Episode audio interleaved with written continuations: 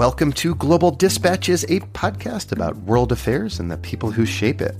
I'm your host, Mark Leon Goldberg, editor of UN Dispatch, and in this show we discuss topical global issues and have in depth conversations with personalities in foreign policy.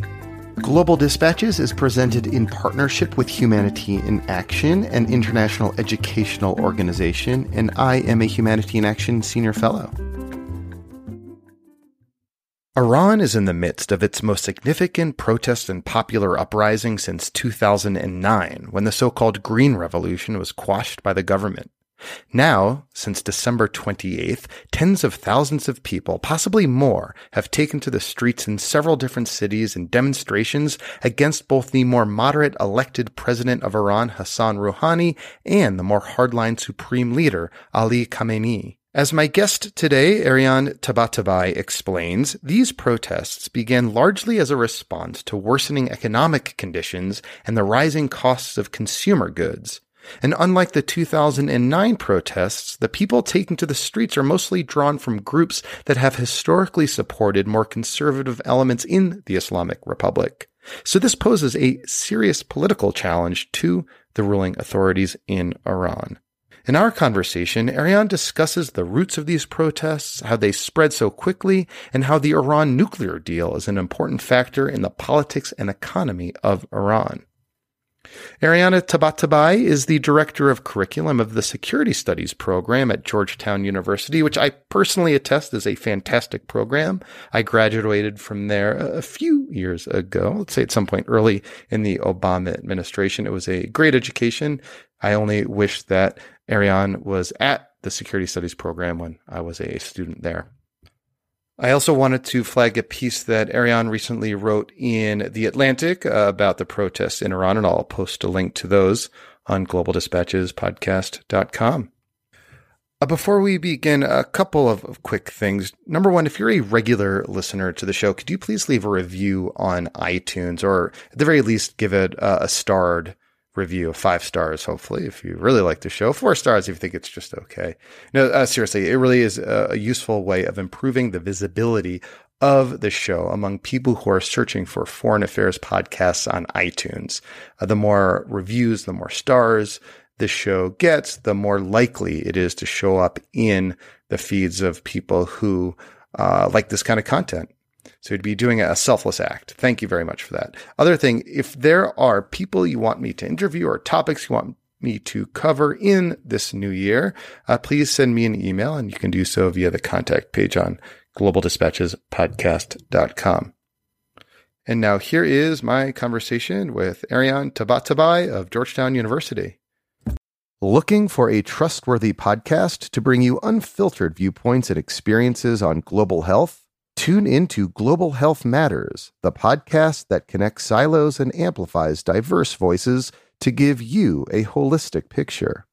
Each month, Dr. Garry Aslanyan from the World Health Organization hosts discussions with guests spanning former ministers of health, award winning journalists and authors, and frontline public health workers. Join listeners from across 180 countries for an exciting season four, launching in June. Global Health Matters is available on Apple Podcasts, Spotify, and YouTube. You know, if you have been monitoring Iranian social media accounts on both sides, I would say on the hardliner side, on the reformist side, uh, but also sort of the general audience who may not be necessarily uh, part of the regime's base, people who are not typically associated with one side or the other, uh, you would have seen little elements of it brewing already. A few weeks ago, the price of daily goods like eggs, like chicken, started to hike. And uh, people started to, you know, take on uh, social media platforms, Instagram, Telegram, and, and other uh, platforms to talk about uh, what that meant, how that fit in uh, Iran's economy, uh, how the politics and, and the policies pursued by Rouhani on the one hand, the hardliners on the other, uh, were contributing to this to this price hike. And so what happened was that in earlier in December, Rouhani also gave this speech, and you know he he unveiled the uh, the official budget of the government for the upcoming uh, Persian year, which starts in March. Where uh, he also alluded to a number of the sort of shadow economy, right, um, where a lot of the money goes, including things like foundations and uh, the IRGC activities and so on and so forth. Which and, and the IRGC is the Revolutionary Guards, like the the paramilitary force, right, that supports the clerical regime. That's exactly right. And and what's interesting with them is that they're not just a paramilitary force at this point; they're also an, an incredibly powerful political and military, uh, military, but also economic establishment. They have hands in a number of different sectors in the Iranian economy, uh, which is partly why uh, it's been so difficult for Iran to get the benefits of the nuclear deal. I mean, there are a number of reasons why that's the case, and we can get into that. But uh, the IRGC presence in various key sectors has been uh, very, um, you know, deters businesses and investors from going into Iran. So after the speech and after the price hikes, you started to see people taking on uh, coming down in streets and protesting against, uh, you know, the essentially how the uh, the economic policies of the government are affecting their own daily lives. Uh, what's interesting with this specific uh, round of protests is that number one, this is the biggest, most widespread protest we've seen since the 2009 so-called Green Revolution, which uh, was a response to the reelection of the hardline President Mahmoud Ahmadinejad. The elections were largely seen as uh, fraudulent. And so people took to the streets in 2009. Millions of people did in various cities in Iran, um, mainly uh, youths, uh, women, um, sort of middle class Iranians. And so they took to the streets, and that was the largest protest in, in, a very long time in Iran, uh, and and really, a, a, a, you know, the the repercussions of it were, were felt by the regime for, for a while. You know, it was a crisis of legitimacy for the regime in a way that, you know, it hadn't experienced in a very long time. So now what's interesting with this uh, specific uh, round of protests is that you're seeing, uh, you know, since 2009, the first time when something like this is happening, but you're also seeing the working class come out in the streets. And the working class is typically viewed as the Islamic Republic's base. Uh, they're not necessarily the most active in the protests that you typically see. Uh, you know, those are typically led by students, again, by sort of middle class uh, women um, uh, and students and, and youth. So uh, the, the, the people who are out in the street are, are interesting. And the other thing too is that you're well, seeing. I, should, should, I say? I just want to emphasize that a bit because it seems that you're saying whereas yeah. in 2009 the millions of people that protested were mostly people who were more politically moderate, a little better educated, uh, you know, wealthier. Whereas this cohort that is protesting today and, and has been protesting for the last week seem to be poorer, typically people who would support the more conservative elements of the clerical regime, right?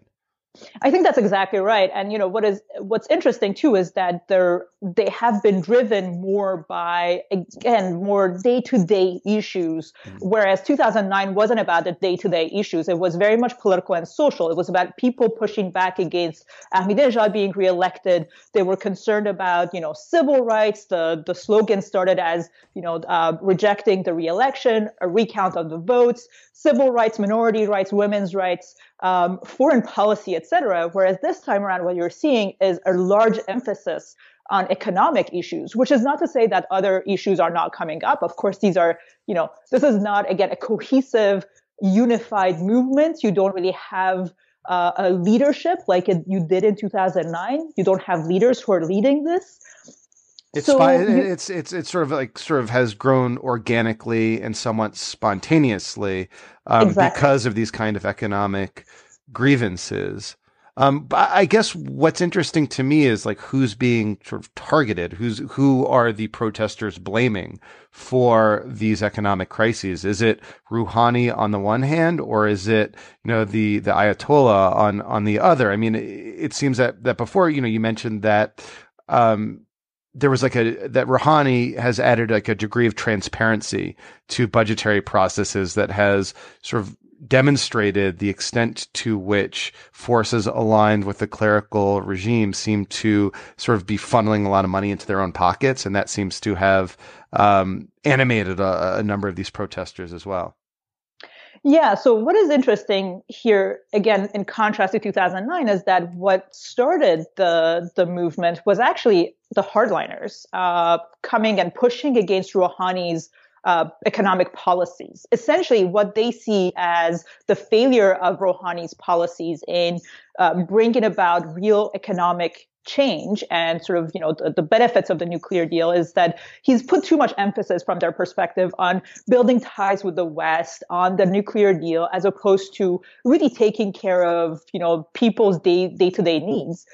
What happened later on was that this sort of evolved into a movement that wasn't just targeting Rouhani, it wasn't just by hardliners targeting Rouhani, but rather a broader movement that is now questioning uh, the higher ups, essentially, right? The supreme leader and, and others, uh, the IRGC and others who uh, have a hand in uh, Iran's, you know, political politics and economy.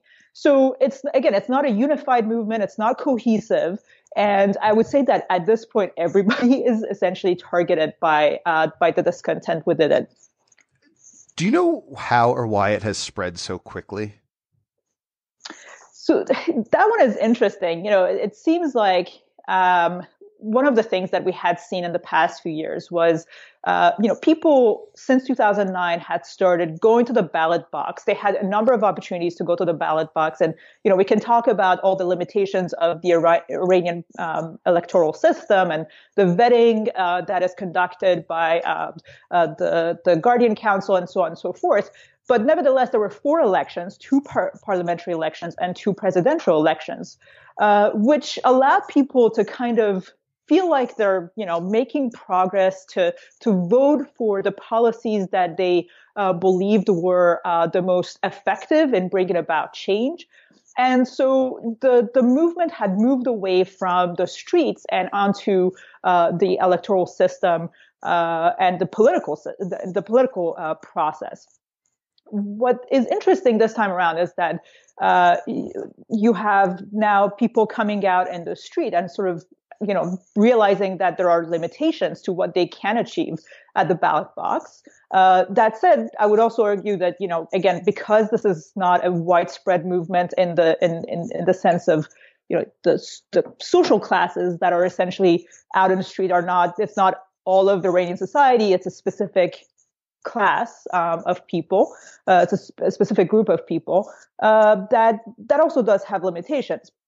But um, one of the things that is bringing a, a lot of people out is general, the general sort of discontent with how things have been going. And number two is that you have access to social media. You have people who are much more aware of what's going on and are able to join um, the protests and organize a lot more easily than they were, uh, you know, uh, 10 years ago to what extent do you attribute these protests and, and sort of general discontent to raised expectations that a financial windfall would come to the country following the the nuclear deal, and then the fact that that windfall has apparently not not taken place? I think that certainly plays a part. Um, you know, Rouhani was elected the first time around in 2013 largely on an economic platform. Uh, before that, in 2009, uh, if you looked at the debates that were taking place between various candidates, if you looked at the, the campaigns and the platforms that various candidates were presenting, uh, there was a mix of you know different um, messages and, and topics that they, they each tried to convey, and they were all interested in social issues, economic issues, foreign policy, etc. In 2013, it was very much focused on the economy and the nuclear deal as uh, sort of the, the key to unlocking uh, economic benefits, um, sanctions relief, and the normalization of Iran's uh, political and economic status, which would in turn allow the country to then uh, reintegrate itself in the in the global economy. So after his first term in office, which was four years, and it ended um, in 2017, uh, you know, Rouhani didn't have a whole lot to present to his uh, to his constituents.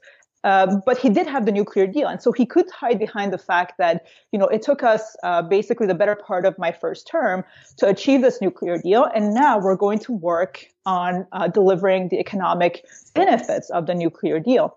Uh, but now it's been you know two years since the nuclear deal's implementation started. Uh, it started in uh, January 2016. Uh, and uh, there, you know, he doesn't have a whole lot to show for uh, for it. There's been some uh, sanctions relief. You've had some businesses going into Iran. Uh, there is the oil sales, etc. But none of that is translating into employment, you know, jobs, um, uh, better prices, etc. for people's daily lives. And so you do have a faction of the population that is suffering uh, from uh, you know from the same economic challenges that it was facing four years ago, five years ago. And I, I have to imagine that there are like a multitude of factors that um, go into sort of why the sort of economic benefits from the uh, sanctions relief and from the nuclear deal are not being felt more widespread throughout the country. But I'm wondering to what extent the uncertainty that the Trump administration is adding into this equation in terms of whether or not it will sort of reenact the sanctions or renege on the, the nuclear deal. Um, are sort of like limiting investment opportunities in Iran that might contribute to to some of this growth. I mean, do you do you see any sort of causal relationship there?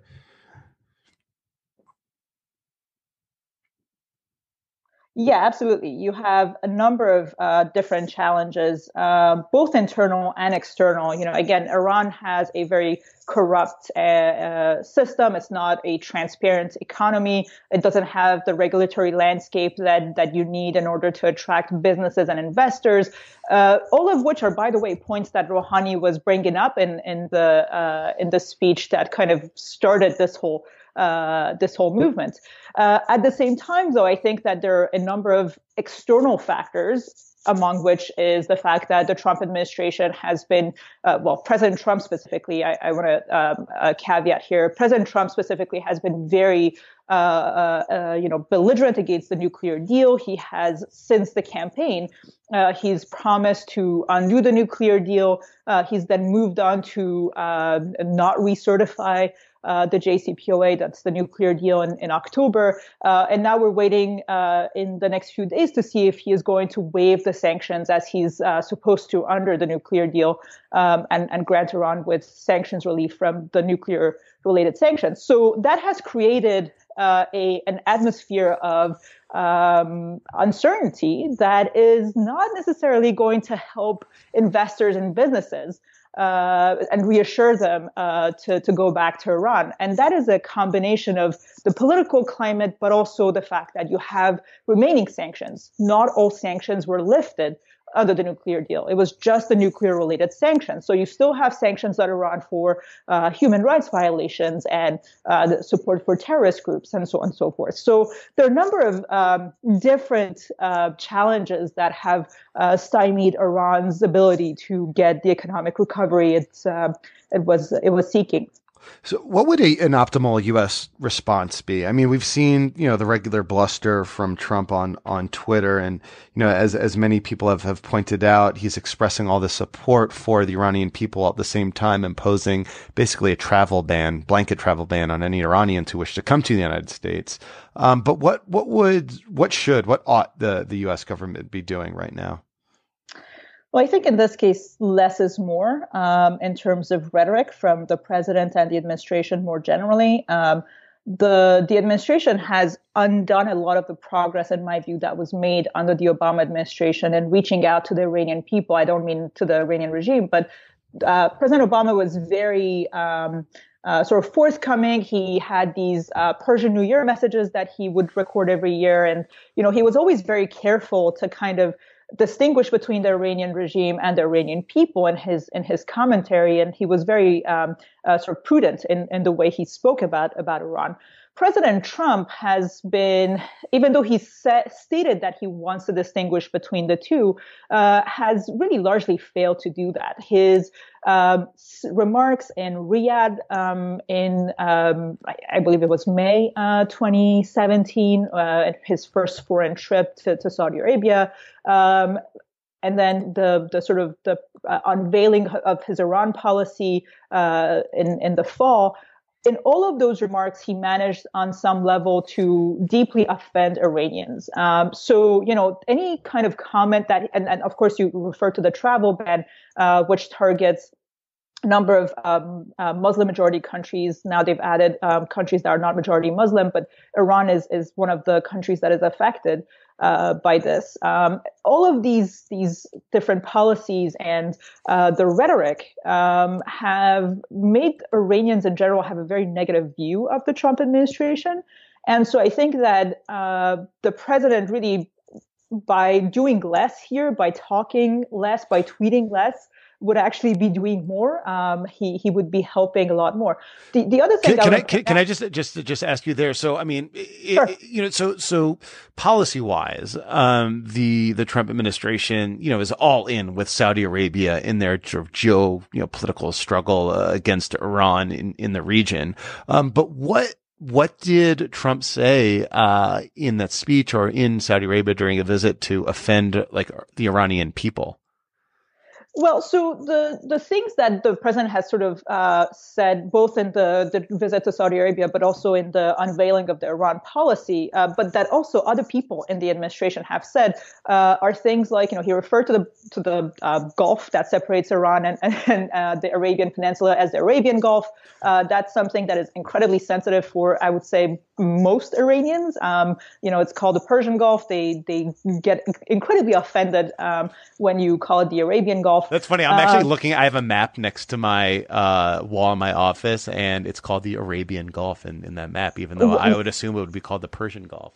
Well, right there you go. so you know, go. I mean, if you if you have an Arabian, uh, uh, sorry, an Iranian guest at home, you should hide that map because you'll get into trouble for it. Uh, I'm looking at this is a map from Sweden, actually, from it's printed by a company in Stockholm in 1992. Oh, maybe though. There you go. Yeah. yeah. So, uh, so that that's one one thing. The other thing was that uh, Secretary Tillerson was standing next to, you know, uh, in Saudi Arabia, was talking about Iran's human rights violations, which you know we should absolutely talk about. Uh, but the way people saw that in Iran was that he is in Saudi Arabia, which is arguably one of the only countries with a worse human rights track record than Iran. Uh, and he's pointing uh-huh. uh, the finger at Iran. Um, he, uh, you know, the, the, and then of course the, the travel ban itself, which doesn't target necessarily the Iranian regime, but it kind of targets the broad Iranian population. All of that served to kind of bring Iranians, uh, you know, closer to to the way hardliners had seen the United States for for a long time, and that the Obama administration was really trying, and I would say other previous administrations too, were really trying to stay away from that. We're trying to kind of always distinguish between the Iranian people and the, the what their leaders do. Um, and that's something that it's a nuance that was sort of lost in uh, the president's remarks this year. So I, I hate to sort of ask you to make a, a prediction because it seems that this is like a, a very volatile situation. So I won't ask you how this ends, but I, I, will sort of ask you what indicators should we look to in the near future that su- that could suggest one way or another how this might end. Yeah, it's, I mean, it's definitely too early to tell. And um, as any good Iran analyst knows, you never make predictions because you'll probably be wrong. So, um, so that that much we know. Uh, but a, a, few things to watch for. Number one is uh, what do various officials in Iran say? Um, and so far, what we've seen is uh, statements by Rouhani, uh, the president, coming out and saying, look, the people have the right to protest. Um, and uh, at the same time, uh, people should not, you know, uh, damage public property, etc. So, you know, trying to really get uh, drive the point home that people should protest, they should have the right to, to organize, uh, but at the same time to kind of uh, you know tell people that they should um, respect property and, and so on and so forth. The Supreme Leader, um, for his part, made uh, some comments yesterday uh, where he said what you would kind of expect him to say, uh, sort of trying to link the protest to foreign agents and, and so on and so forth. Um, but at the same time, there seems like there are uh, certain steps that are being taken. For example, the price of eggs. Again, this a lot of this goes back to the price of eggs, right? Uh, the price of eggs is being lowered, um, and and so there's. It seems like there are certain steps that the government is beginning to take to kind of appease maybe not the best word, but at least give some concessions or some uh, nuggets essentially to to the people. Um, well, well, um, that's actually that, that, that's one of the things I was I wanted to ask you about. I mean, you know, to the extent that these protests are economically driven, wouldn't just more redistributive policies um, mollify the protesters and, and encourage them to go back their you know daily working class lives? Well, so you know, again, not try, trying to stay away from making a prediction here. I do think that a lot of what people are seeking here is more tactical uh, than what you're seeing in a lot of the analysis and commentary on what's going on. In my view, people are not seeking this big strategic, uh, you know, shift. They're looking for tactical things that will actually have an impact on their daily lives. That is not to say that you don't have discontent with the broader regime, that you know everybody's on board 100% with what's going on.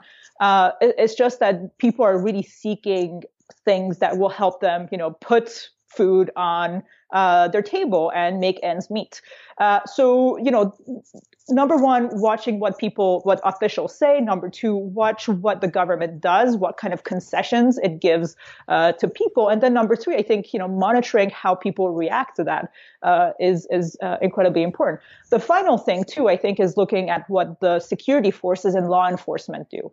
Um, in other words, what we've seen so far is that there has been some, you know, uh, you've had the traditional law enforcement who's become involved, but you've also seen IRGC involvement uh, in a few places.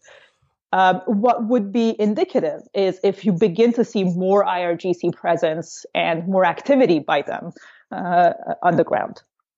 Uh, well, thank you so much for your time. This was this was interesting. and uh, you know, it'll, it'll be interesting to see how this thing evolves. Yeah, thanks for having me. All right. Thank you all for listening. Thank you very much to Ariane. That was a helpful distillation of current uh, events in Iran and the best way to, to learn which way this thing is going to swing in, in the near future. So thank you very much. Uh, remember to leave that review on iTunes. I so appreciate it. And I will see you next time. Bye.